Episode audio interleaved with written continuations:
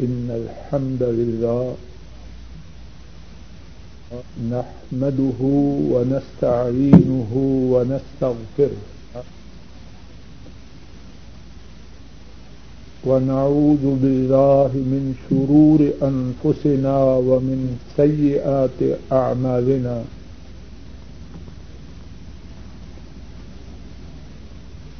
من يهده الله فلا مضل له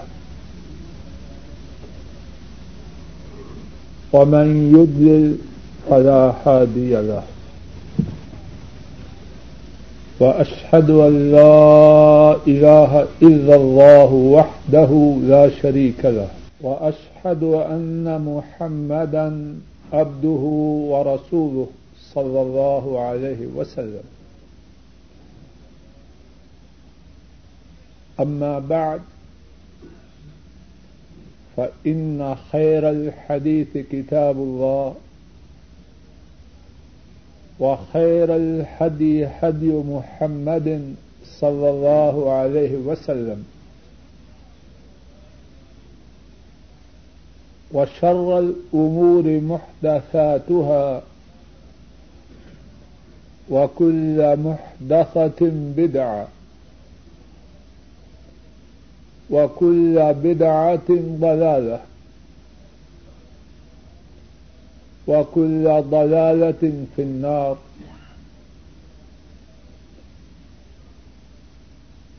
اللهم انفعنا بما علمتنا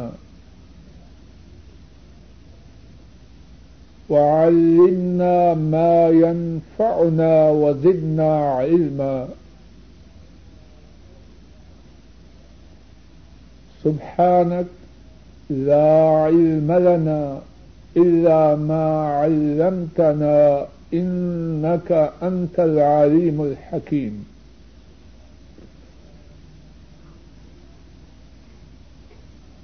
رب اشرح لي صدري ويسر لي أمري واحلل عقدة من لساني يفقهوا قولي. جنازے کے مسائل ہی کے متعلق ایک نیا موضوع ہے اور وہ ہے تعزیت کا. جب کوئی فوت ہو جائے تو تعزیت کرنا، اس بارے میں اللہ کی توفیق سے چند ایک مسائل عرض کرتا ہوں. پہلی بات یہ ہے، کوئی مسلمان فوت ہو جائے اس کے پسماندگان کے ساتھ تعزیت کرنا، انہیں تسلی دینا، اسلام میں اس کے لیے بہت بڑا اجر و ثواب ہے. امام ابن ماجہ رحمہ اللہ روایت کرتے ہیں، عبداللہ ابن ابی بکر بن محمد بن عمرو بن حزم اپنے باپ اور وہ اپنے دادا سے روایت کرتے ہیں، رسول اللہ صلی اللہ علیہ وسلم نے فرمایا، ما من مؤمن يؤذي أخاه بمصيبة إلا كساه الله سبحانه من حلل الكرامة يوم القيامة. جو مسلمان مصیبت کے موقع پر، جو مومن مصیبت کے موقع پر اپنے بھائی سے تعزیت کرے، اللہ اسے قیامت کے دن بزرگی کا لباس پہنائے. کتنی بڑی فضیلت کی بات. رک جائیے، یہ ثواب کس کے لیے ہے؟ جو مسلمان کی تعزیت کرے. کس لیے کرے؟ اللہ کے لیے. اچھا، اب تعزیت کا عام دستور کیا ہے؟ اگر مرنے والے وہ لوگ ہیں جن کے پاس مال زیادہ ہے یا جن کی نوکریاں ہم سے اوپر ہیں، ماشاء اللہ بھاگم بھاگ جا رہے ہیں تعزیت کے لیے، اور اگر وہ چھوٹے ہیں، مالی طور پر کمزور ہیں، ملازمتیں ہم سے چھوٹی ہیں، جاتے ہیں لوگ تعزیت کے لیے۔ ایسی تعزیت کرنے والوں کی یہ ثواب ہوگا، یہ تو تعزیت کر رہے ہیں روپوں والوں کی، یہ جا رہے ہیں کرسی کے لیے، اس سے ثواب نہیں، ثواب اس کے لیے ہے جو اللہ کو راضی کرنے کے لیے تعزیت کرے۔ امیر ہو، مالدار ہو، بڑے عہدے والا ہو، تب بھی جائے تو اللہ کے لیے، غریب ہو، جونیئر ہو، چھوٹی حیثیت والا ہو، تب بھی جائے، کس کے لیے؟ اللہ کے لیے۔ ایسا تعزیت کرنے والا کل قیامت کے دن اللہ اسے بزرگی کا لباس عطا فرمائے۔ ایک دوسری حدیث میں ہے، امام خطیب البغدادی اور امام ابن عساکر رحمہم اللہ تعالی روایت کرتے ہیں، حضرت انس رضی اللہ تعالی عنہ اس حدیث کے راوی ہیں، آپ صلی اللہ علیہ وسلم نے فرمایا، جو شخص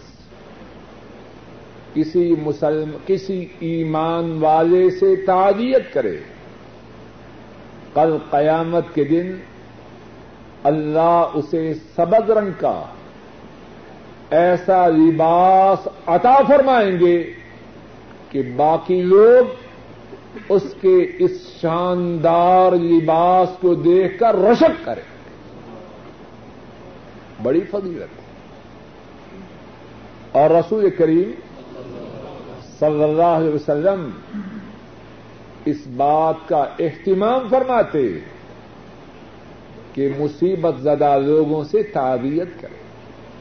کتنے واقعات ہیں، ایک واقعہ سنیے، حضرات ائمہ النسائی، ابن حبان، حاکم اور امام احمد رحمہم اللہ تعالی بیان کرتے ہیں، حضرت قرہ المزنی رضی اللہ تعالی عنہ وہ بیان کرتے ہیں، نبی کریم صلی اللہ علیہ وسلم تشریف رکھتے تو آپ کے ساتھ آپ کے صحابہ بیٹھ جاتے، اور ان میں سے آپ کی مجلس میں بیٹھنے والوں میں سے ایک شخص وہ تھا کہ اس کا چھوٹا بیٹا تھا، پیچھے سے آتا پیار سے، اور وہ شخص اپنے بیٹے کو آگے بٹھا لیتا، اور بعض روایات میں ہے حضرت صلی اللہ علیہ وسلم اس سے فرماتے، کیا تم اپنے اس بیٹے سے پیار کرتے ہو؟ عرض کرتا، اے اللہ کے رسول صلی اللہ علیہ وسلم، اللہ آپ سے اتنا پیار کرے جتنا میں اپنے بیٹے سے پیار کرتا، بہت پیار کرتا۔ اب کیا ہوا؟ اللہ کی حکمت، وہ بچہ فوت ہو گیا۔ حضرت صلی اللہ علیہ وسلم کی مجلس پاک میں اب وہ شخص دکھائی نہیں دے رہا، کون آیا کون غائب۔ آپ نے دیکھا کہ وہ ساتھی نہیں، آپ نے فرمایا، ما لی لا ارا فلانا، وہ آدمی کہاں ہے، میں مجھے نظر نہیں آ رہا۔ صحابہ نے عرض کی، بنیہ الذی رعیتہ ہلک، اللہ کے رسول صلی اللہ علیہ وسلم اس کا بیٹا جو آپ نے دیکھا وہی فوت ہو چکا ہے. آپ صلی اللہ علیہ وسلم کی اس سے ملاقات ہوئی, آپ نے اس کے بیٹے کے متعلق دریافت فرمایا. اس نے عرض کی کہ وہ فوت ہو چکا ہے. فعزاہ علی, آپ صلی اللہ علیہ وسلم نے اس کے بیٹے کی وفات پر اس سے تعزیت کی. کیا معلوم ہوا؟ تعزیت کرنا سنت سے ثابت. اور پھر ذرا سنیے کہ اس سے گفتگو کتنی پیاری ہوئی.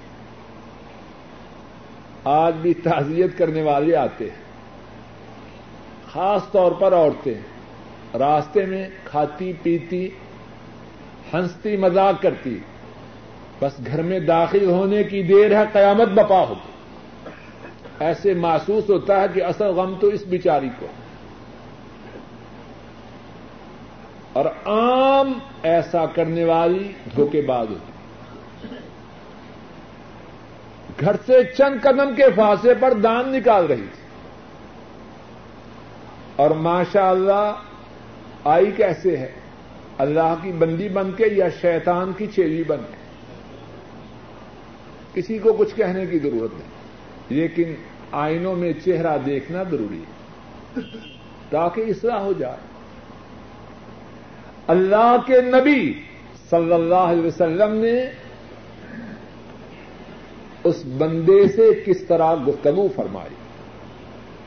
فرمایا یا فلان ایما کان احب الیک ان تمتع به عمرک او لا تأتی غدا الى باب من ابواب الجنہ الا وجدته قد سبقك الی یفتح لک. اے فوت ہونے والے بچے کے باپ, بتلاؤ کہ دو باتوں میں سے تمہیں کون سی بات پسند ہے. نمبر ایک کہ تو ساری زندگی اپنے بیٹے کے دیکھنے کے ساتھ اپنی آنکھوں کو ٹھنڈا کرتا, تجھے ساری زندگی بیٹے کی صحبت اسے دیکھنے کی سعادت ملتی رہی. ایک بات یہ. اور دوسری بات کیا ہے؟ کل قیامت کے دن تو جنت کے جس دروازے کی طرف جائے وہاں تیرے استقبال میں تیرا وہ بیٹا کھڑا ہو کہ تیرے لیے جنت کے اسی دروازے کو جس پر بھی تو جائے تیرے لیے کھول. بتلا دونوں میں سے کون سی بات تجھے زیادہ پسند؟ عرض کرنے لگا یا نبی اللہ بل یسبقنی الی باب الجنہ فیفتحها علی لہو احب الی. اے اللہ کے نبی صلی اللہ علیہ وسلم, مجھے یہ بات پسند ہے کہ جب میں کل قیامت کے دن جنت کے دروازے پر جاؤں تو میرا فوت ہونے والا بیٹا وہاں میرا استقبال کرے اور جنت کے دروازے کو میرے لیے کھولے. اللہ اکبر, کتنا پیارا انداز ہے تعزیت کا. اللہ کے فضل و کرم سے غم مٹے گا یا باقی رہے؟ اور کتنے ظالم لوگ ہیں, ایک تو پہلے وہ مرا کہ اس کا عزیز مر چکا ہے, اب آتے ہیں تو غم میں اضافہ کرتے ہیں. تیرا تو بیڑا غرق ہو گیا, تیرا تو کھانا خراب ہو گیا. جھوٹے مکہ, نہ گھر میں داخل ہونے سے پہلے انہیں غم تھا نہ نکلنے کے بعد کوئی غم ہوا, صرف اتنی دیر مکاری اور اداکاری. یہ دشمن ہے. تعزیت کا معنی ہے کہ جس کے لیے تعزیت کر رہا ہے اس کے دل کو تقویت دے, غم کو کم کر, صبر کو زیادہ کر, اور اگر اس کا بیڑا پہلے سے زیادہ غرق رہا ہے بہتر ہے ایسا تعزیت کرنے والا نہیں آئے. کتنا پیارا انداز ہے تعزیت کا. شاید کوئی کہے کہ وہ تو اللہ کے نبی تھے صلی اللہ علیہ وسلم, انہیں تو مسائل کا علم تھا, ہمیں علم نہیں. ظالم تو بھی مسائل سیکھ. ان کے بتلائے ہوئے مسائل کو یاد کر. جب تعزیت کی یہ جائے تو وہی بات دوہرا, اپنی طرف سے کہنے کی ضرورت ہی نہیں. اور اس مجلس پاک کے اور اس زمانہ پاک کے مسلمان بھی کتنے پیارے تھے. سنیے ایک سوال کرنے والے نے کیا سوال کیا.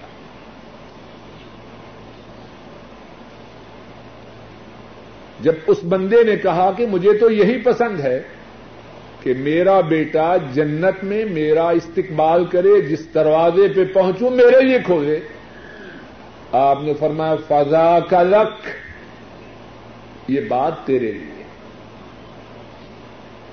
اب ایک سوال کرنے والے اللہ کی ذات تعداد رحمتیں ہوں اس نبی پاک پر اور ان کے شاگردان رشید پر.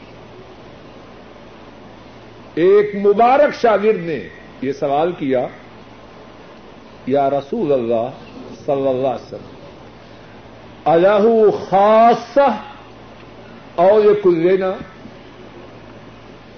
یہ ثواب صرف اسی کے لیے ہے یا سب کے لیے؟ جس کا بیٹا مرے وہ صبر کرے, یہ ثواب صرف اسی کو ملے گا یا سب کو ملے گا جس کا بیٹا مرے؟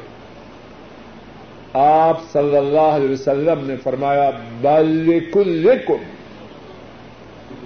جس کا بیٹا مرے اور وہ اس کی وفات پر صبر کرے انشاءاللہ اس کا بیٹا جنت کے دروازوں پر اس کا استقبال کرے.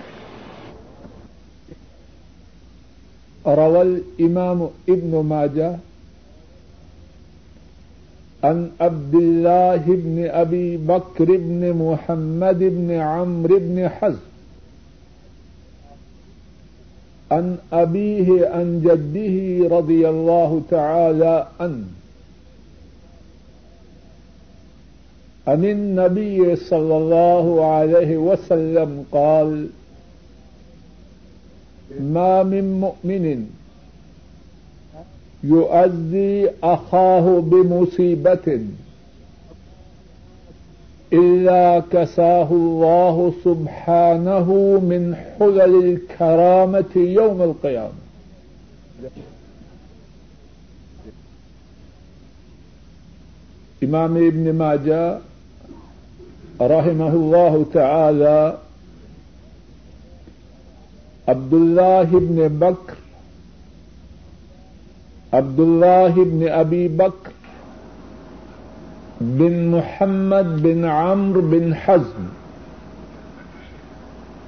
سے روایت کرتے ہیں, اور وہ اپنے باپ اور وہ اپنے دادے سے روایت کرتے ہیں. نبی مکرم صلی اللہ علیہ وسلم نے ارشاد فرمایا جو ایمان والا اپنے بھائی کو مصیبت کے موقع پر تعزیت کرے اللہ قیامت کے دن اسے بزرگی کا لباس پہنائیں گے. اللہ کی توفیق سے گزشتہ درس کے آخری حصے میں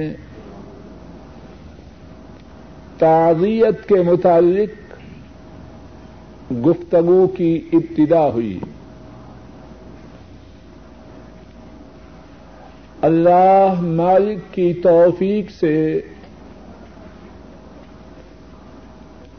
تعدیت کے متعلق ایک مسئلہ بیان کیا گیا اور وہ یہ تھا کسی مسلمان کو مصیبت آنے پر اس کی دلجوئی کرنا، اس سے تعاویت کرنا ہمارے نبی کریم صلی اللہ علیہ وسلم کی سنت ہے، اور ایسا کرنے والے کو،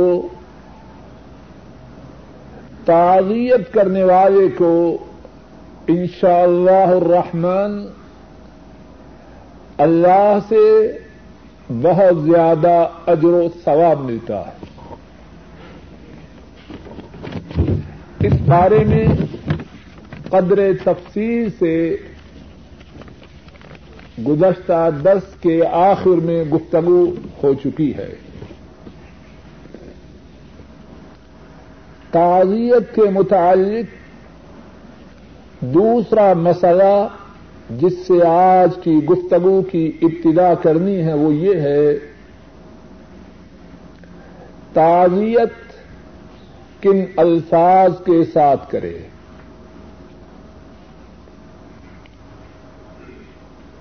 بہترین بات یہ ہے ان الفاظ کے ساتھ تعزیت کرے جن کے ساتھ ہمارے نبی کریم صلی اللہ علیہ وسلم نے تعزیت فرمائی، اور وہ الفاظ کیا تھے اس بارے میں ایک سے زیادہ احادیث میں ہمارے نبی کریم صلی اللہ علیہ وسلم کے تعزیت کے وقت کہے ہوئے الفاظ موجود ہیں، اور انہی حدیث شریفہ میں سے ایک حدیث وہ ہے جس کو حضرات ائمہ بخاری، مسلم، احمد، ابو داؤد، النسائی اور ابن ماجہ نے بیان کیا ہے۔ حضرت اسامہ بن زید رضی اللہ تعالی عنہما وہ روایت کرتے ہیں، نبی مکرم صلی اللہ علیہ وسلم کی ایک صاحبزادی نے اپنے بابا ہمارے نبی مکرم صلی اللہ علیہ وسلم کی خدمت میں یہ پیغام بھیجا، میرا بچہ اس کی وفات کا وقت آ چکا ہے، آپ ہمارے ہاں تشریف لائیے۔ حضرت صلی اللہ علیہ وسلم نے جواب میں اپنی صاحبزادی، اپنی جگر کی ٹکری کو سلام بچھوایا، اور اس کے ساتھ یہ الفاظ بجوائے، اور وہ الفاظ کیا ہیں، اِنَّ لِلَّهِ مَا أَخَذَ وَلِلَّهِ مَا أَعْطَى وَكُلُّ شَيْءٍ عِنْدَهُ إِلَى أَجَلٍ مُّسَمًّى فَلْتَصْبِرْ وَلْتَحْتَسِبْ۔ ان الفاظ مبارکہ کا ترجمہ کیا ہے سنیے اور اچھی طرح اپنے دلوں میں اتاریے۔ ان للہ ما اخذ، بے شک صرف اللہ ہی کے لیے ہے جو اللہ نے لے لیا۔ اگر تیرا بچہ اس کی موت کا وقت آ چکا اور اللہ نے لے لیا تو وہ کس کا تھا؟ ان للہ ما اخذ، بے شک اللہ نے جو لیا وہ ان ہی کا تھا، نہ تیرا تھا نہ میرا تھا۔ وَلِلَّهِ مَا أَعْطَى، اور جو اللہ نے عطا فرمایا وہ بھی انہی کا تھا۔ جب بچہ آیا تو کیا تیرا اور میرا بن گیا؟ اور سوال رب نے عطا فرمایا، ان کے عطا فرمانے کے باوجود وہ ملکیت ان کی ہے، میری اور تیری نہیں۔ وَكُلُّ شَيْءٍ عِنْدَهُ إِلَىٰ أَجَلٍ مُّسَمًّى، اور ہر چیز اللہ کے ہاں اس کی ایک مدت مقرر ہے۔ اگر بچہ جا چکا ہے، اپنی مدت مقررہ پر گیا ہے یا اس سے پہلے گیا ہے۔ وَكُلُّ شَيْءٍ عِنْدَهُ إِلَىٰ أَجَلٍ مُّسَمًّى، اور ہر چیز اس کے لیے اللہ کے ہاں وقت مقرر ہے۔ اب میری جگر کی ٹکڑی، تو کیا کر؟ 3 جملے پہلے فرمائے، پھر سنیے۔ نمبر 1، جو اللہ نے لیا نہ میرا تھا نہ تیرا تھا، وہ انہی کا تھا۔ نمبر 2، جو اللہ نے عطا فرمایا وہ انہی کا تھا، نہ میرا تھا نہ تیرا تھا۔ نمبر 3، ہر چیز کی اللہ کے ہاں مدت مقرر، نہ اس میں کمی ہے نہ بیشی ہے، نہ آگے ہے نہ پیچھے ہے، نہ تقدیم ہے نہ تاخیر ہے۔ اب چوتھی بات کیا فرمائی؟ فَلْتَصْبِرْ، تجھے چاہیے کہ اب صبر کر۔ اور 5ویں بات، وَلْتَحْتَسِبْ، اپنے بچے کی وفات پہ صبر کر کے اپنے اللہ سے اجر و ثواب کو حاصل کر۔ مختصر سی تعزیت میں اللہ اکبر، کتنی حکمتیں ہیں، اور کیوں نہ ہو اللہ کی ساری خدائی میں اللہ کے بعد سب سے زیادہ حکمت و دانش والے کون ہیں؟ ہمارے نبی مکرم صلی اللہ علیہ وسلم۔ اس حدیث پاک سے یہ معلوم ہوتا، کتنی باتیں معلوم ہوتی ہیں جس بات کے لیے اس وقت اس حدیث پاک کو بیان کیا گیا ہے۔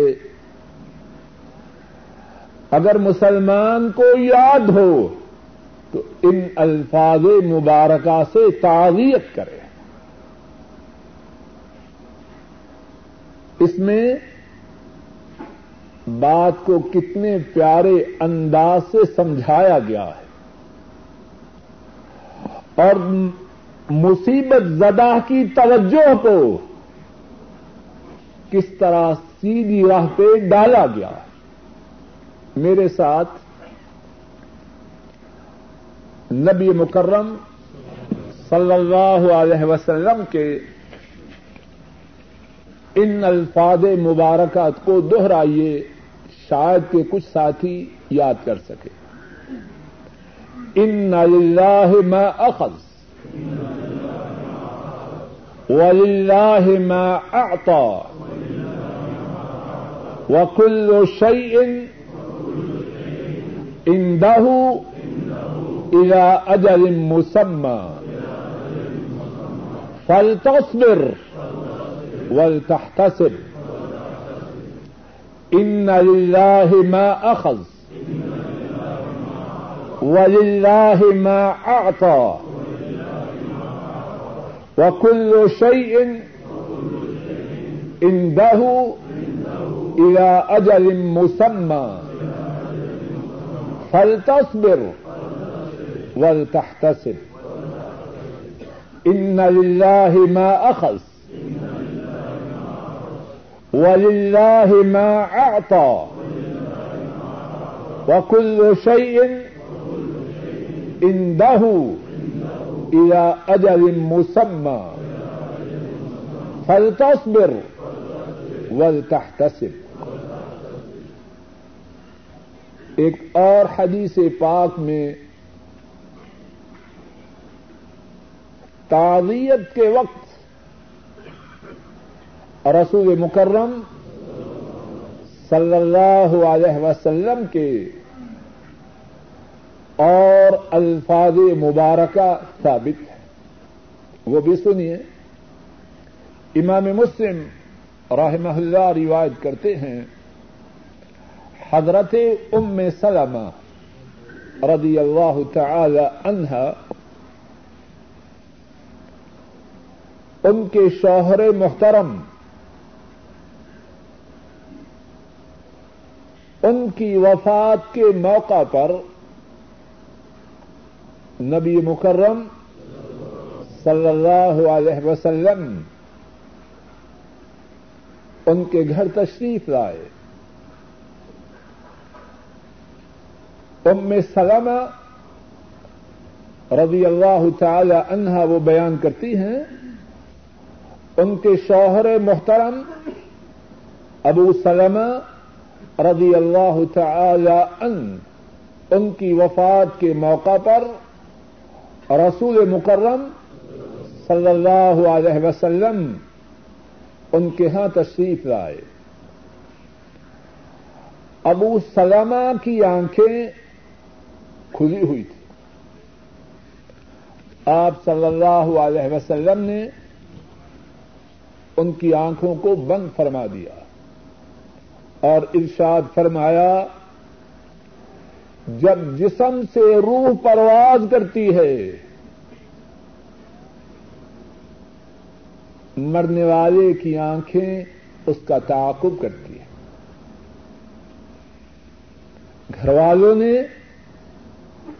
حضرت صلی اللہ علیہ وسلم کا جب یہ فرمان سنا سمجھ گئے ابو سلمہ کی روح اس کے جسم سے پرواز کر چکی ہے. ان کے رونے کی وجہ سے شور بلند ہوا. آپ صلی اللہ علیہ وسلم نے فرمایا، لا تدعوا على انفسكم فإن الملائكة يؤمنون على ما تقولون. لوگو، ابو سلمہ کے گھر والوں، اپنے لیے بد دعا نہ کرو. رونے میں، افسوس میں، دکھ میں ایسی بات نہ کہو جس میں تمہارے لیے بد دعا ہو. عام طور پر وہ کہتے ہیں نا، مر گئے، لٹ گئے، پٹ گئے. فرمایا کوئی ایسی بات اپنی زبانوں سے نہ نکالو جو تمہارے خلاف. فَإِنَّ الْمَلَائِكَةَ يُؤْمِنُونَ عَلَى مَا تَقُولُونَ. اس وقت تم جو کہو گے اللہ کے فرشتے اس پر آمین کہہ رہا ہے. بڑا خطرناک موقع ہے. اگر منہ سے بری بات نکلی رحمان کے فرشتوں نے آمین کہی وہ بد دعا پوری ہوئی، گھر والوں کے لیے خیر ہوگی یا مصیبت ہوگی؟ ایک تو پہلے مر چکا پیارا باپ، بیٹا، بیوی، بہن، بھائی، اب وہ بیوقوف اپنے لیے بد دعا کرتے ہیں، آسمانوں کے فرشتے آمین کہتے ہیں، وہ بد دعا ان پر پوری ہو جاتی ہے۔ فرمایا اپنی زبانوں سے کوئی بات ایسی نہ نکالنا جو تمہارے خلاف ہو۔ اور پھر اس کے بعد فرمایا اللہم اغفر لأبی سلمہ وارفع درجته في المهديين واخلف في عاقبه في الغابرين واغفر لنا وله يا رب العالمين وافسح له في قبره وَنَوِّرْ لَهُ فِي۔ رسول کریم صلی اللہ علیہ وسلم نے ان کو روکا ایسی بات نہ کہو جو تمہارے خلاف ہو، اور کیا کہو خود کہہ کے بتلا دیا۔ 6 باتیں آپ صلی اللہ علیہ وسلم نے اللہ سے اس موقع پر طلب کی، سنیے، سمجھیے اور یاد کیجیے۔ اور ہر گھر میں موت آنے والی، کوئی گھر خالی ہے؟ سنیے، سمجھیے اور یاد کیجیے، اور جب گھروں میں موت کا وقت آئے یا کسی کے ہاں تعزیت کے لیے جائیں، ان 6 کلمات کو اس وقت، ان 6 جملوں کو اس وقت کہیں۔ ان جملوں سے بہتر جملے ہو سکتے ہیں جن جملوں کے ساتھ مدینے والے نے اللہ سے دعا کی۔ بناوٹی باتوں کو چھوڑیے، جعلی طریقوں کو چھوڑیے، اصلی سچی پکی باتوں کو سنیے، سمجھیے اور یاد کیجیے، اور اپنے گھر والوں کو بھی یاد کروائیے۔ تصور کیجیے کہ میں اور آپ مر رہے، اور کوئی دور کی بات ہے، یا ہمارا کوئی عزیز مر رہا ہے، سب سے بہترین طریقہ وہ نہیں جو اللہ کے نبی صلی اللہ علیہ وسلم نے مرنے والوں کے لیے اختیار فرمایا؟ 6 جو جملے اس وقت آپ نے فرمائے اور ان کے ذریعے اللہ سے دعا طلب کی، ان کا ترجمہ سن لیجیے۔ اللہم اغفر لأبی سلمہ، اے میرے اللہ ابو سلمہ کو معاف فرما دے۔ نمبر 2 وارفع درجته فی المہدیین، ہدایت یافتہ لوگوں میں ابو سلمہ کے درجہ کو بلند کر دے۔ نمبر 3 واخلف فی عاقبہ فی الغابرین، اس کے پسماندگان کے بہترین نگہبان ہو جائیے۔ ابو سلمہ تو جا چکا ہے، لیکن عرش والے رب آپ تو موجود ہیں، اس کے پسماندگان کے آپ نگہبان ہو جائیے۔ نمبر 4 واغفر لنا وله یا رب العالمین، اے جہانوں کے پالنے والے ہمارے لیے اور ابو سلمہ کے لیے مغفرت فرما، ہمارے اور ابو سلمہ کے گناہوں کو معاف فرما۔ نمبر 5، وافسح له فی قبره، ابو سلمہ کی قبر کو وسیع فرما۔ نمبر 6، ونور له فی، ابو سلمہ کی قبر کو منور فرما۔ کتنے پیارے ہیں یہ 6 جملے، میرے ساتھ دوہرا لیجیے، شاید کے کچھ ساتھی یاد کر سکیں۔ اللہم اغفر لابی سلمہ وارفع درجته فی المہدیین، اونچی آواز سے کہیں اللہم اغفر لابی سلمہ وارفع درجته في المهديين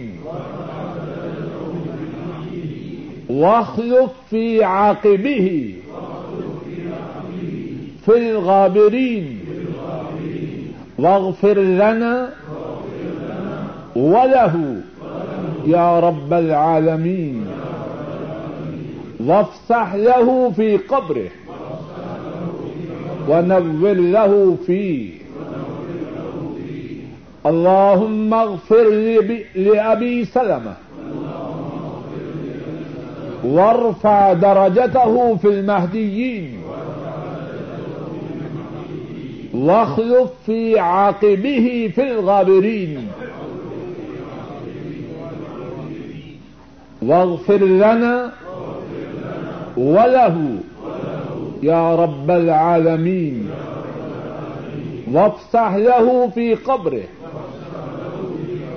ونور له فيه۔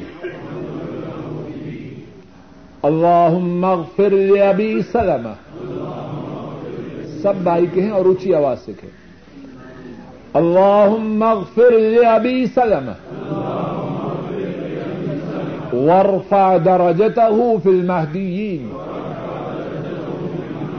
واخلف في عاقبه في الغابرين واغفر لنا وله يا رب العالمين،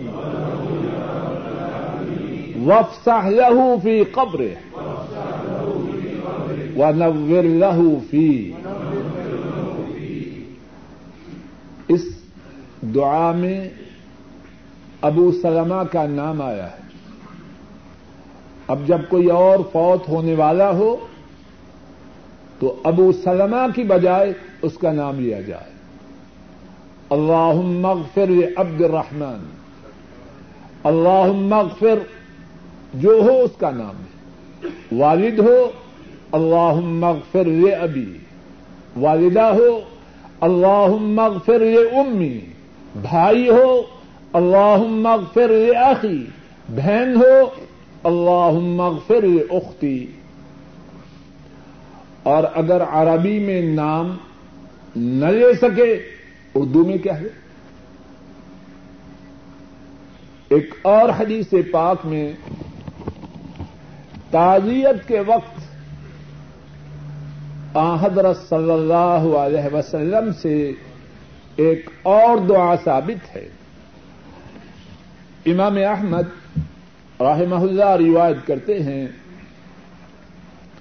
عبداللہ بن جعفر رضی اللہ تعالی عنہما وہ بیان کرتے ہیں،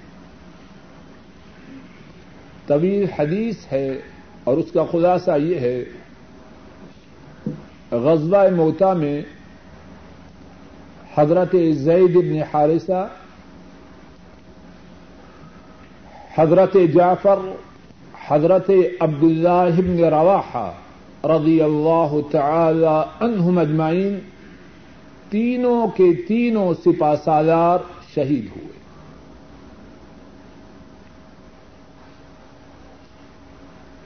ان کی شہادت کے 3 دن بعد رسول کریم صلی اللہ علیہ وسلم اپنے چچیرے بھائی حضرت جعفر بن ابی طالب رضی اللہ تعالی عنہ ان کے ہاں تشریف لائے. ان کے گھر والوں سے فرمایا لا تبکوا علی اخی بعد اليوم, آج کے بعد میرے بھائی پہ رونا نہیں. اور فرمایا ادعو لی ابنی اخی, میرے بھائی کے جو دونوں بیٹے ہیں انہیں بلاؤ. عبداللہ بن جعفر رضی اللہ تعالی عنہما فرماتے ہیں ہم دونوں بھائیوں کو سید الکونین صلی اللہ علیہ وسلم کی خدمت میں لایا گیا, اور ہم ایسے تھے جیسے چوزے. آپ صلی اللہ علیہ وسلم نے فرمایا حجام کو بلاؤ. حجام لایا گیا, آپ نے ہمارے سروں کے منڈوانے کا حکم دیا. پھر فرمایا اما محمد فشبیہ عمنا ابی طالب, میرے چچیرے بھائی جعفر رضی اللہ تعالی عنہ ان کا یہ جو بیٹا محمد ہے, ابو طالب کے بیٹے جعفر رضی اللہ عنہ, اور جعفر کے دو بیٹے ایک محمد اور دوسرے بولیے عبداللہ. فرمایا یہ جو میرے شہید ہونے والے بھائی جعفر کا بیٹا محمد ہے یہ اپنے دادا ابو طالب کی طرح ہے. وَأَمَّا عَبْدُ اللَّهِ فَشَبِيهُ خَلْقِي وَخُلُقِي, اور میرے چچیرے بھائی کا یہ جو بیٹا عبداللہ ہے اس کے جسم کی ساخت اور اس کے اخلاق میرے ایسے ہیں. پھر آپ صلی اللہ علیہ وسلم نے شہید ہونے والے حضرت جعفر رضی اللہ تعالی عنہ ان کے بیٹے عبداللہ کے ہاتھ کو تھاما اور اللہ سے التجا کی. خوب توجہ سے سنیے لوگوں, یہ باتیں ہیں یاد کرنے کی, ہم سب اس کے محتاج ہیں. لیکن ہم میں سے بہت سے ساتھی ان باتوں سے غافل ہیں. کتنی حماقت ہے. موت سے کوئی ہے کسی کو چارہ؟ جس نے مرنا نہیں وہ ہاتھ کھڑا کرے. کوئی ہے؟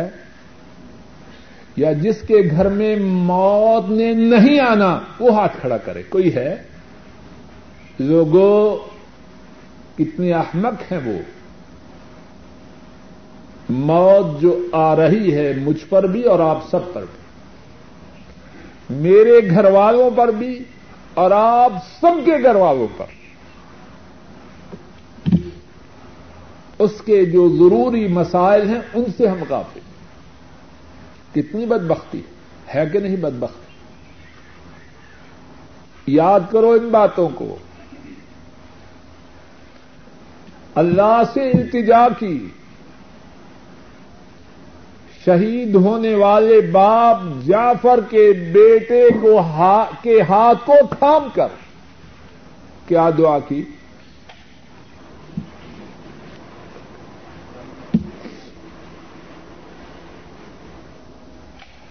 اللہم اخلف جعفرا فی اہلہ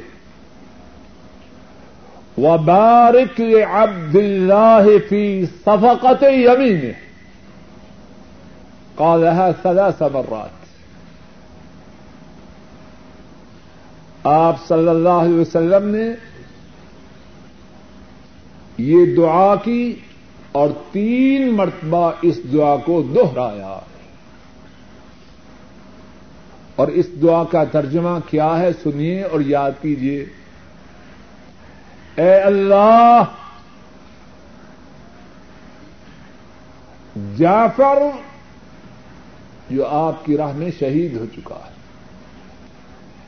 اے اللہ جعفر کے گھر والوں میں آپ اس کے گھر والوں کے نگہبان ہو جائیے, اور جعفر کا بیٹا جو عبداللہ ہے وہ اپنے دائیں ہاتھ سے جو سودا کرے اے اللہ اس سودے میں برکت ڈال دے. کتنی پیاری دعا ہے. اور 3 مرتبہ یہ دعا کی. بھائی بیٹھ جائیے بیٹھ جائیے, ادھر سے آپ کسی کو اندر نہ آنے دیں. میرے ساتھ یہ دعا کہیے, اللہم اخلف اللہم اخلف جعفرا فی عہدہ, اللہم اخلف جعفرا فی عہدہ وبارک لعبداللہ فی صفقۃ یمینہ. اللہم اخلف جعفرا فی اہلہ وبارک لعبداللہ فی صفقۃ یمینہ. اللہم اخلف جعفرا فی اہلہ وبارک لعبداللہ فی صفقۃ یمینہ. دوسرا مسئلہ یہ بیان ہو رہا ہے, جب مسلمان اپنے مسلمان بھائی کے ہاں تعزیت کے لیے جائے ان کلمات سے ان دعاؤں کے ساتھ تعزیت کرے, ان نصیحتوں کے ساتھ تعزیت کرے جن کے ساتھ نبی کریم صلی اللہ علیہ وسلم نے تعزیت کی. آپ سن چکے, سمجھایا, جو جا چکا وہ اللہ کی ملکیت تھی, جو آیا وہ بھی اللہ کی ملکیت, ہر جانے والے کا وقت مقرر ہے, اب صبر کرو ثواب پاؤ. اور دوسری تعزیت کی جو کے متعلق حدیث بیان کی اس میں واویلا کرنے سے, اپنے لیے بد دعائیں کرنے سے روکا, اور 6 جملوں میں مرنے والے کے لیے, مرنے والے کے گھر والوں کے لیے, اور اپنے لیے اللہ سے التجا کی. اور تیسری حدیث پاک میں جعفر رضی اللہ تعالی عنہ ان کے گھر والوں سے تعزیت کے وقت ان کے لیے دعا کی, اللہ ان کی نگہبانی کرے اور اللہ جعفر کے بیٹے عبداللہ کے کاروبار میں برکت عطا. انہی الفاظ مبارکہ سے تعزیت کی جائے. اور اگر کسی کو یاد نہ ہو تو اسی قسم کے الفاظ اپنی زبان میں, اردو میں, پنجابی میں, پشتو میں, بنگالی میں استعمال کر کے اسی مضمون کو ادا کریں. شاید ساتھیوں کے ذہن میں سوال پیدا ہو, ہمارے ہاں تو کچھ اور نظام ہے, تعزیت کے لیے آئے ہیں پڑھو فاتحہ, حقے کی نالی منہ میں اور گندے اخبار سامنے. کہاں سے آئی یہ بات؟ یہ بات مکہ مدینہ کی نہیں, ہندوستان پاکستان کی. کتاب و سنت سے اس کا ثبوت ہے, کتاب و سنت سے اس کا ثبوت نہیں. اگر اس بات میں خیر ہوتی اللہ کے نبی صلی اللہ علیہ وسلم امت کو بتلاتے یا نہ بتلاتے آپ نے جس طرح تعریف کی وہ آپ سن چکے. جو لوگ اس طرح تعریف کریں پڑھو فاتحہ ان سے پیار سے محبت سے شفقت سے پوچھیے بھائی یہ طریقہ کس حدیث پاک میں آیا یا قرآن پاک کی کس صورت میں آیا اور جو بات کتاب و سنت سے باہر ہے اس کی کوئی حیثیت. اور پھر ویسے بھی سب جانتے ہیں کوئی نئی بات آپ کے سامنے نہیں کر رہا. دعا کا وہ جو انداز ہے اس میں اللہ کے ساتھ بدتمیزی ہے. اب وہ جو دعا کر رہا ہے سامنے اخبار ہے اور حکے کناری منہ میں حکے کا دور چل رہا ہے وہ کیا دعا کرے گا؟ اور 15 منٹ میں پتہ نہیں درجن آدمی آئیں کرو دعا کرو دعا. کوئی ہے دعا کرنے کا طریقہ؟ اللہ کے ساتھ بدتہذیبی ہے. اس طریقے کو سمجھیے یاد کیجیے جو اللہ کے نبی صلی اللہ علیہ وسلم کا تھا. تعزیت کے مطابق تیسری بات کیا تعزیت کے لیے کچھ دن متعین ہے؟ کتنے دن متعین کرتے ہیں ہمارے ہاں؟ 3 دن. ایسی کوئی بات نہیں. جب ملاقات ہو اور ضرورت ہو تعزیت کی تسلی دینے کی تعزیت کی جا سکتی. وقت کی کوئی پابندی نہیں. مقصود تو یہ ہے کہ جو دکھی ہے غمزدہ ہے مصیبت زدہ ہے اس کو تسلی دلوانا ہے. اب ملاقات 4 دن بعد ہوئی 5 دن بعد ہوئی تب بھی تعزیت کر سکتا ہے. ابھی جو حدیث آپ کو سنائی حضرت جعفر رضی اللہ تعالی ان کی وفات کے 3 دن بعد آ حضرت صلی اللہ علیہ وسلم ان کے گھر آئے. 3 دن کے بعد آئے. اگر 3 دن کی پابندی ہوتی تو آپ کا آنا کیا ہوا؟ دنوں کی کوئی پابندی.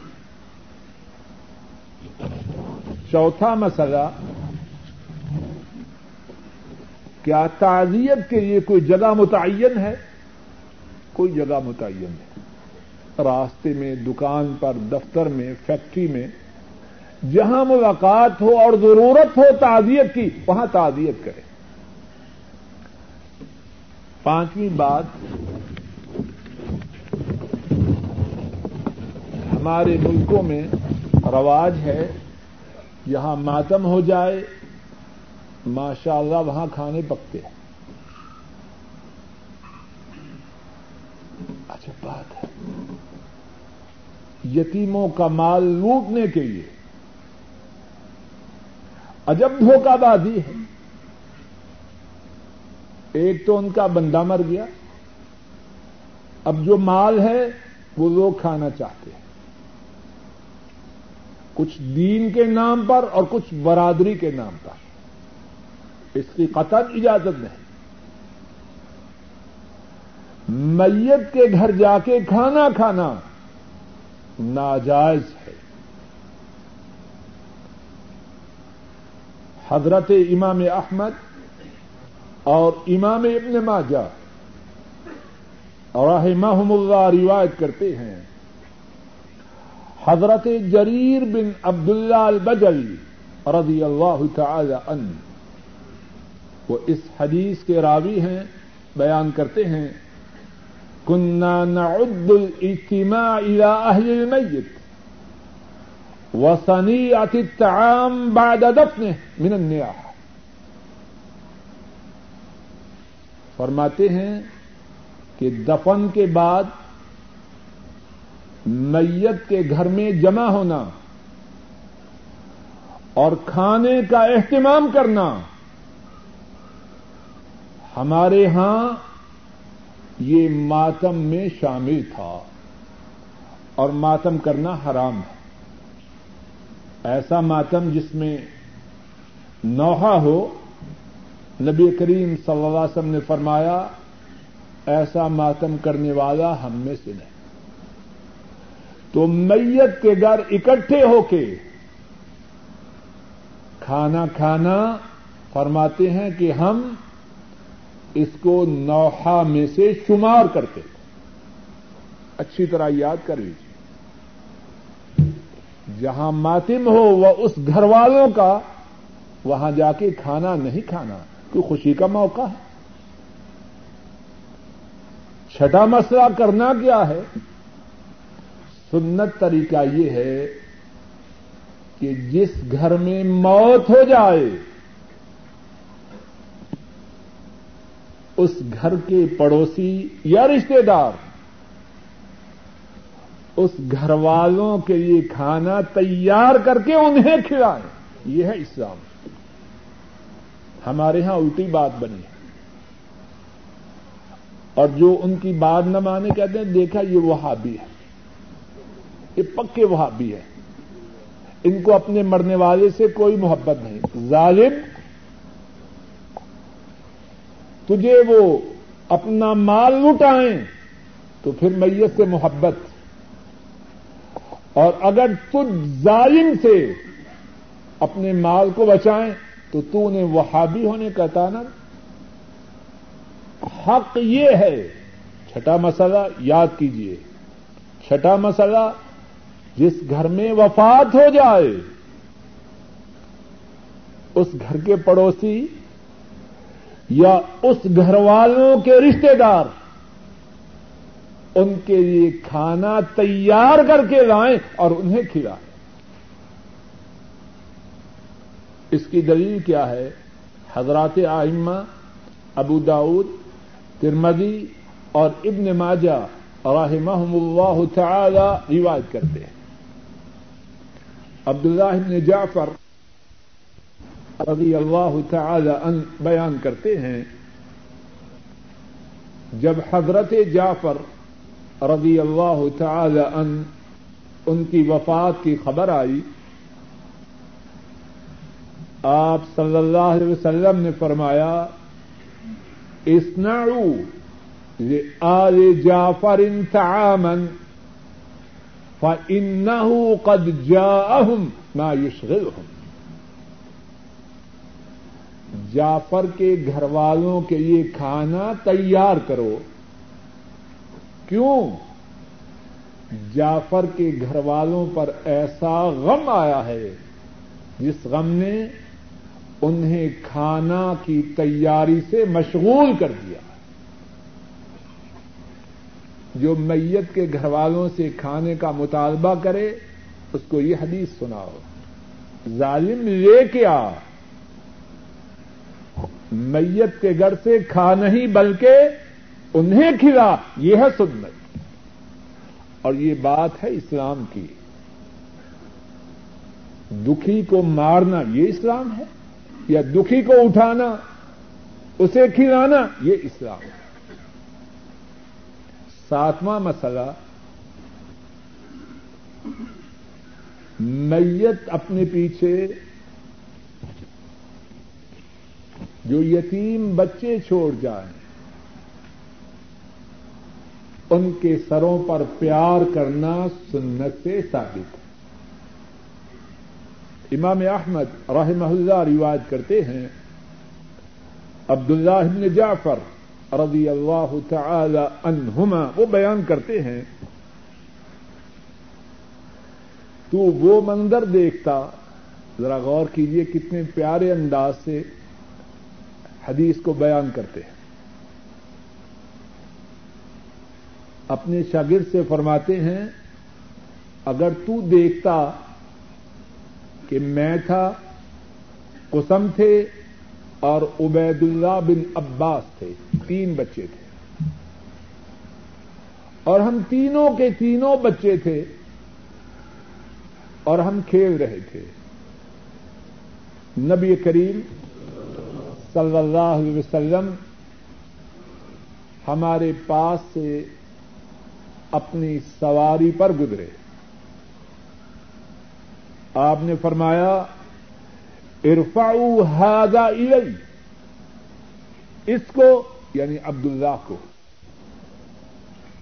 اس کو اٹھاؤ اور مجھے دو. اور عبداللہ کون ہے؟ بولیے جعفر رضی اللہ تعالی عنہ جو شہید ہو چکے ہیں, ان کا لخت جگر. فرمایا اسے اٹھاؤ اور مجھے دو. فحملنی امامہ, آپ صلی اللہ علیہ وسلم نے مجھے اپنے آگے بٹھا لیا. کتنا سعادت مند ہے عبداللہ. اللہ کے نبی صلی اللہ علیہ وسلم کی سواری پر اللہ کے نبی صلی اللہ علیہ وسلم کا ساتھی ہے. اے اللہ, تیرے نبی کریم صلی اللہ علیہ وسلم کی صحبت دنیا میں تو ہمارے نصیب میں نہ تھی. اے اللہ اب جنت میں ان کی صحبت سے محروم نہ کرنا. اور آپ نے قسم سے فرمایا دوسرا بچہ ارفعوا ھذا لی, اسے بھی اٹھا کے مجھے دو. فحملہ وراءہ, اسے اٹھایا گیا اور آپ نے اسے اپنے پیچھے بٹھا دیا. ثم مسح على رأسي ثلاثا وقال كلما مسح اللهم اخلف جعفرا في ولده. عبداللہ فرماتے ہیں پھر آپ صلی اللہ علیہ وسلم نے میرے سر پر اپنا دست مبارک پھیرا. کتنا سعادت مند ہے وہ سر جس پر وہ ہاتھ پھر رہا ہے جو ساری مخلوقوں کے ہاتھوں میں سے سب سے زیادہ آگا. آپ صلی اللہ علیہ وسلم نے یتیم عبداللہ کے سر پر 3 مرتبہ شفقت و پیار سے اپنے دست مبارک کو پھیرا. اور عبداللہ فرماتے ہیں آپ ہر مرتبہ اپنی زبان مبارک سے یہ دعا کرتے اللہم اخلف جعفرا فی ولده, اے اللہ جعفر تو جا چکا ہے, اب جعفر کی اولاد کی آپ نگہبانی کی. تو 7واں مسئلہ یہ ہے کہ مرنے والے کے جو یتیم بچے ہوں ان کے سروں پر شفقت و پیار سے ہاتھ پھیرا جائے. اور یہاں یہ توجہ کیجیے جو بچیاں ہوں غیر محرم مرد ان کے سروں پر ہاتھ نہ پھیرے. شفقت سے ہاتھ پھیرتے پھیرتے اور گناہ نہ ہو جائے. یہ 7 مسئلے تھے جو تعزیت کے متعلق اللہ کی توفیق سے بیان کیے گئے. ایک مرتبہ ان 7 مسئلوں کو پھر سن لیجیے. نمبر 1 مصیبت زدہ اشخاص کی تعزیت کرنا حضرت صلی اللہ علیہ وسلم کی سنت ہے اور تعزیت کرنے والے کے لیے اللہ کے ہاں بہت زیادہ اجر و ثواب ہے. نمبر 2 تعزیت بہتر ہے ان دعائیہ جملوں اور ان نصیحتوں کے ساتھ کی جائے جن کے ساتھ نبی کریم صلی اللہ علیہ وسلم نے تعزیت فرمائی. اور اگر وہ دعائیہ جملے اور وہ نصیحتیں یاد نہ ہو تو انہی دعاؤں اور انہی نصیحتوں کو اپنے الفاظ میں تعزیت کے وقت بیان کرے. نمبر 3 تعزیت کے لیے کوئی خاص مدت مقرر نہیں, جب بھی ملاقات ہو، جب بھی ضرورت ہو، تعزیت کر سکتا ہے۔ نمبر 4، تعزیت کے لیے کوئی خاص مکان متعین نہیں، جہاں میسر ہو، جہاں ملاقات ہو، تعزیت کروے۔ نمبر 5، میت کے دفنانے کے بعد مرنے والے کے گھر میں جمع ہو کے کھانا کھانا یہ نوحہ میں شامل ہے، اسلام میں اس کی اجازت نہیں۔ 6، بات میت کے گھر والوں کے لیے کھانا تیار کر کے ان کے پڑوسی، ان کے رشتہ دار لے جائیں، کیونکہ غم کی وجہ سے وہ کھانا تیار نہیں کر سکتے۔ نمبر 7، میت اگر مرنے والے کے بچے چھوٹے ہوں تو شفقت و پیار سے ان بچوں کے سروں پر ہاتھ پھیرنا نبی کریم صلی اللہ علیہ وسلم کی سنت سے ثابت ہے۔ تعزیت کے سلسلے ہی میں 2-4 باتیں جو عام طور پر لوگوں میں رائج ہیں وہ بھی سن لیجیے۔ ہند و پاک میں اور شاید بنگلہ دیش میں بھی یہ رواج ہے، کل بڑی پکی رسم ہے، جنازہ کے فوراً بعد اعلان کرتے ہیں فلاں جگہ فلاں وقت کل ہوں گے۔ کہاں سے آئیے کل؟ رسول کریم صلی اللہ علیہ وسلم سے قطعاً ثابت ہے، حضرات صحابہ سے بالکل ثابت ہے۔ اور جو کوئی ایسی بات کرے جو رسول کریم صلی اللہ علیہ وسلم سے، صحابہ سے ثابت نہ ہو، اس کی دین میں کوئی حیثیت ہے؟ پیچھے سے آواز نہیں آ رہی، پہلے مثال دے چکا ہوں، پھر سن لیجیے۔ یہ نوٹ ہے، بازار میں چلتا ہے، اس پر سعودی وزیر خزانہ اور سعودی اسٹیٹ بینک کے گورنر کے دستخط ہیں۔ اگر یہ دستخط نہ ہو بازار میں چلے گا؟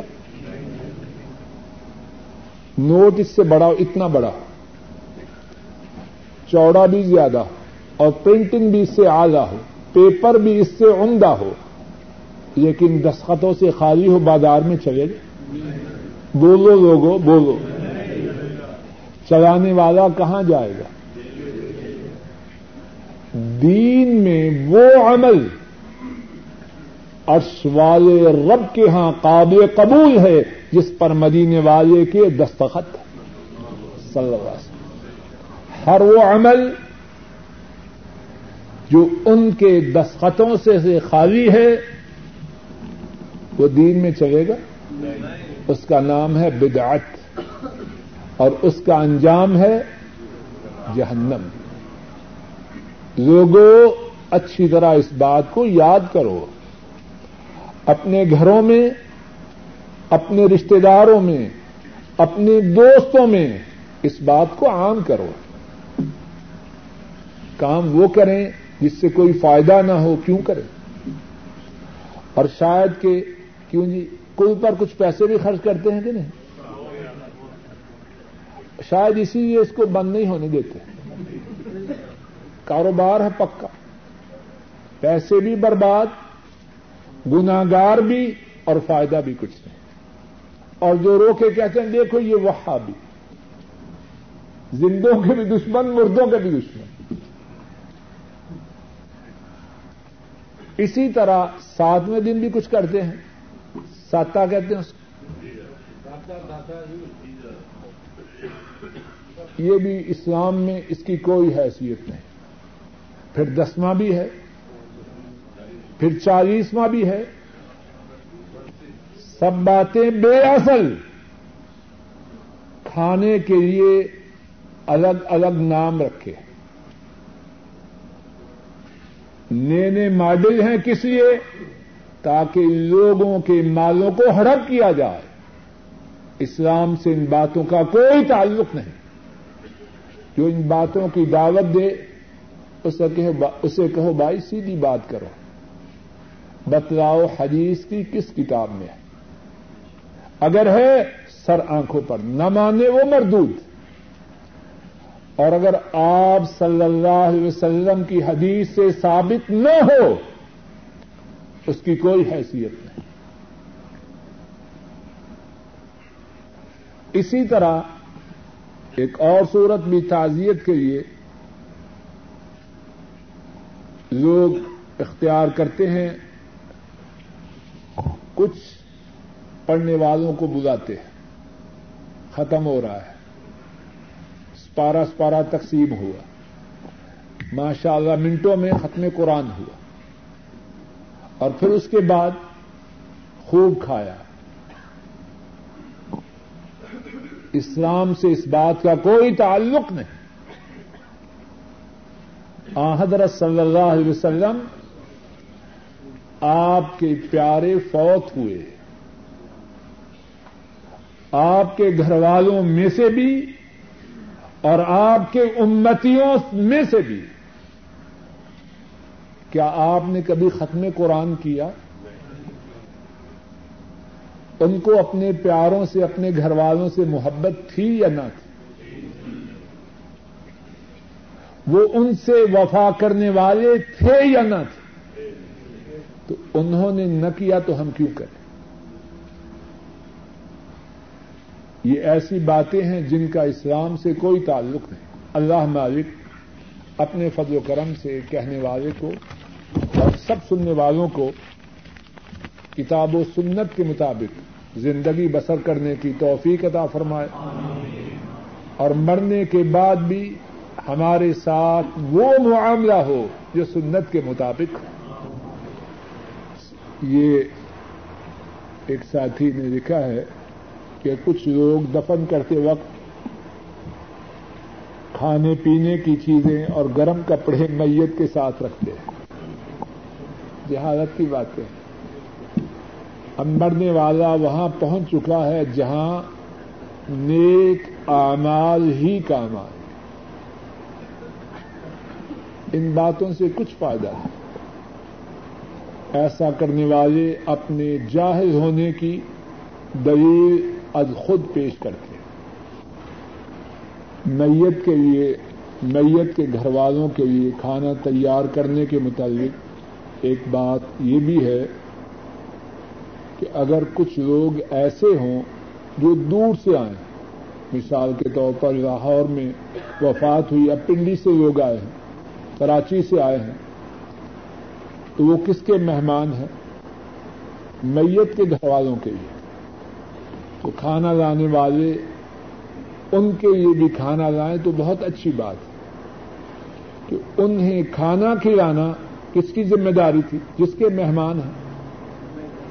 اور جس کے وہ مہمان ہیں وہ تو کھانا کھلانے سے اس وقت عاجز ہیں، تو کھانا کھلانے والے ان کے کھانے کا بھی اہتمام کریں، بہت اچھی بات ہے.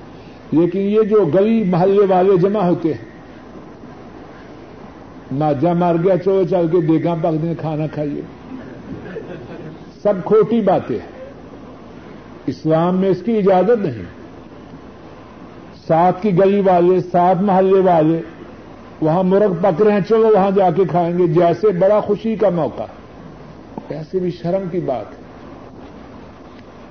پہلے تو ان کا باپ مر گیا، جوان بیٹا مر گیا، جوان عورت مر گئی، اب ظالم زندوں کو کھانے کے لیے جا رہے.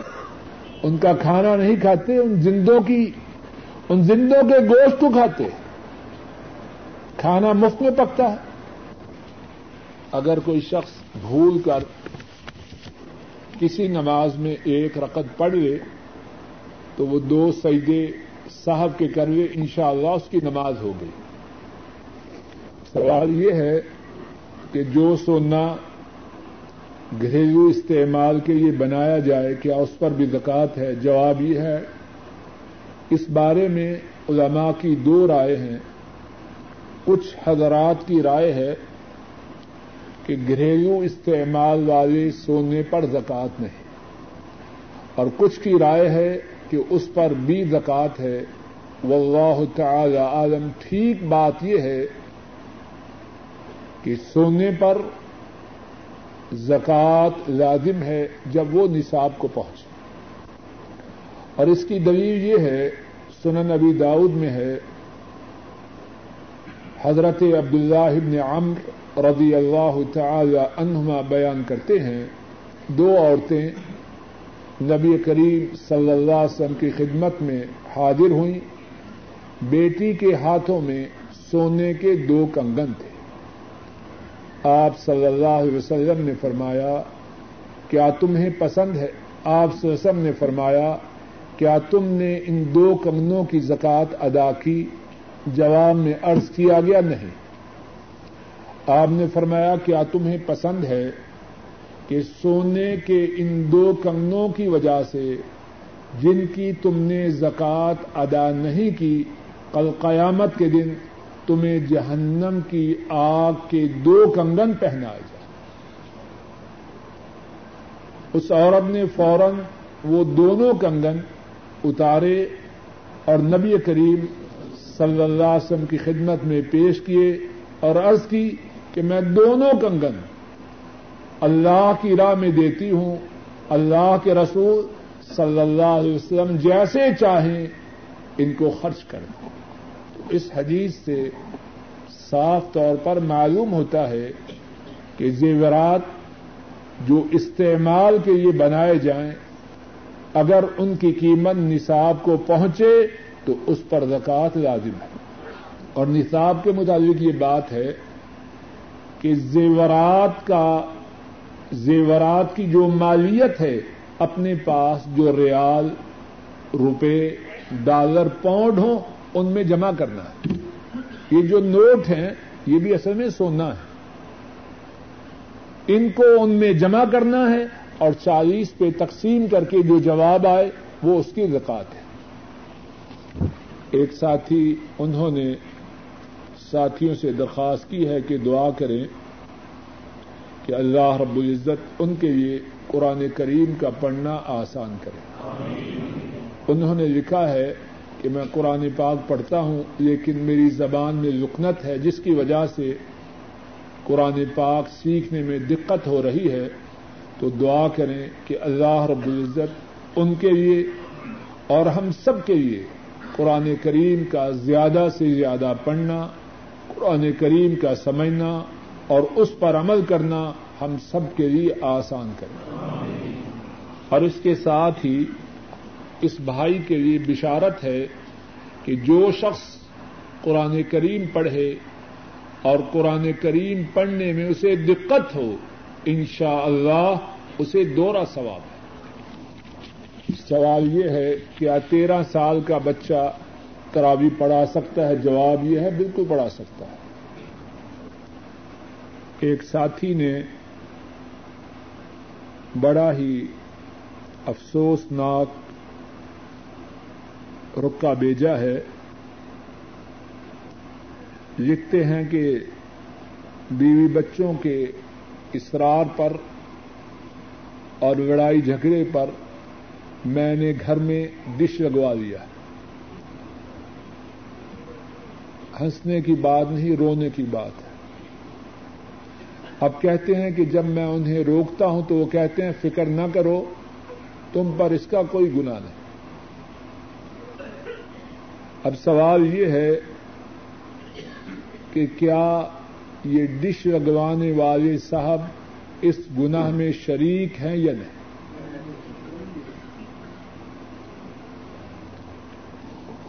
اللہ رب العزت سے دعا ہے کہ اللہ مالک اپنے فضل و کرم سے ہمارے اس بھائی کی مدد کرے، ان کے دینی جذبہ کو مضبوط کرے اور شیطان پر انہیں اور ان کے اہل و عیال کو غالب کرے اور ان کے گھر کو شیطانی ساز و سامان سے پاک کرے. بھائیو اچھی طرح سن لو، میں اور آپ سب اپنے گھر کے ذمہ دار ہیں. ایک شخص 5 نمازیں صف اول میں کھڑے ہو کے پڑھے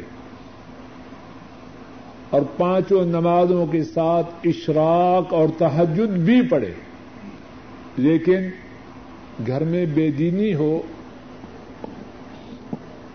خدشہ ہے کہ وہ شخص اللہ کے عذاب کی لپیٹ میں آئے گا، اللہ چاہے تو دنیا میں اور چاہے تو آخرت میں، اور چاہے تو دنیا و آخرت دونوں میں۔ اور اس بارے میں کئی ایک احادیث مبارکہ بلکہ کئی ایک آیات کریمہ بھی وارد ہیں۔ ایک حدیث سن لیجیے، رسول کریم صلی اللہ علیہ وسلم نے فرمایا، والذی نفسی بیدہ لتأمرن بالمعروف ولتنہون عن المنکر او لیوشکن اللہ ان یبعث علیکم عقابا من عنده ثم لتدعنہ فلا یستجاب لکم۔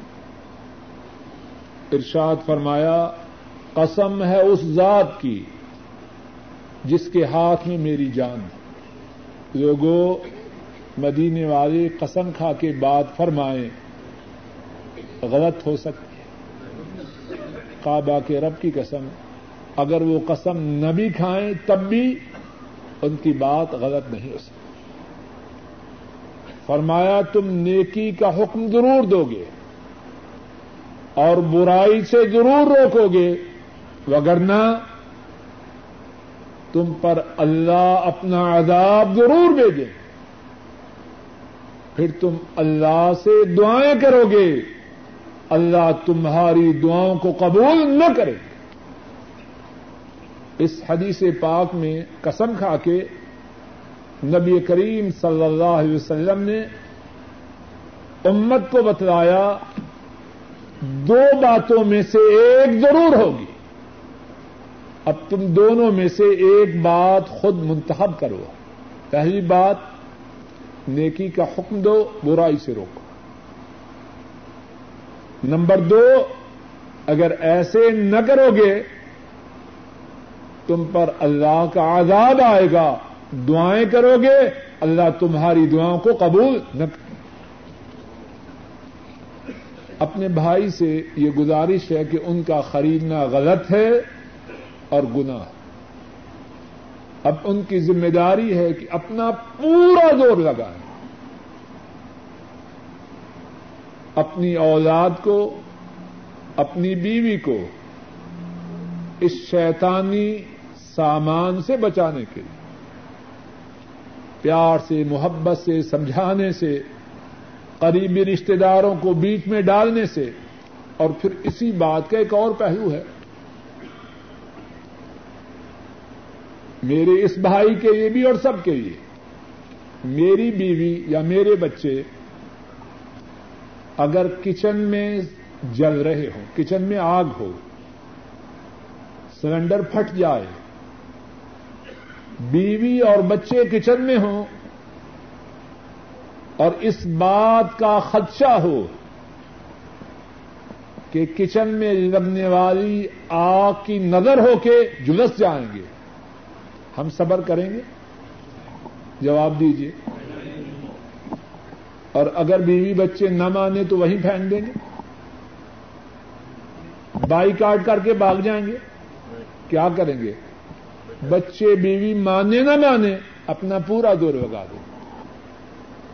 میرا یہ بھائی اور سب بھائی اپنے بیوی بچوں کو جہنم کی آگ سے بچانے کے لیے اپنا پورا زور اس وقت تک لگاتے رہیں جب تک کہ وہ سیدھی راہ پہ آ جائیں، یا ہم اللہ کی طرف اس دنیا سے روانہ ہو کے چلے جائیں۔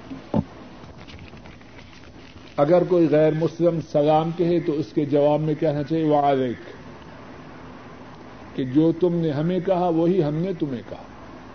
کچھ لوگ بینک میں اپنی بچت جمع کرواتے ہیں، 1 لاکھ جمع کروایا، کچھ عرصے بعد 2 لاکھ مل گیا، پکا حرام ہے اور سنگین حرام ہے۔ نبی کریم صلی اللہ علیہ وسلم نے فرمایا درہم و ربا یاکلہ الرجل وهو یعلم اشد من 36 زنیہ. فرمایا سود کا ایک درہم جو 54 یا 98 برابر ہوگا روپے برابر ہوگا, سود کا ایک درہم اگر کوئی جانتے ہوئے کھائے اس کا گناہ 36 مرتبہ بدکاری کرنے سے زیادہ سنگین. اب کون مسلمان اس گناہ کی جرأت کرے؟ سنگین گناہ ہے. قبروں پر جو جانور ذبح کیا جائے اس کا کھانا حرام ہے. اللہ کا تابع دار بننا چاہتا ہوں اور کوشش بھی کرتا ہوں لیکن سستی ہو جاتی ہے. دعا کیجیے کہ اللہ مجھے صحیح معنوں میں اپنا تابع دار بنائے. اللہ ہمارے اس بھائی کو اور ہم سب کو, کہنے والے کو بھی اور سب سننے والوں کو صحیح معنوں میں اپنا تابع دار بنائے. پھر ہمارے بھائی نے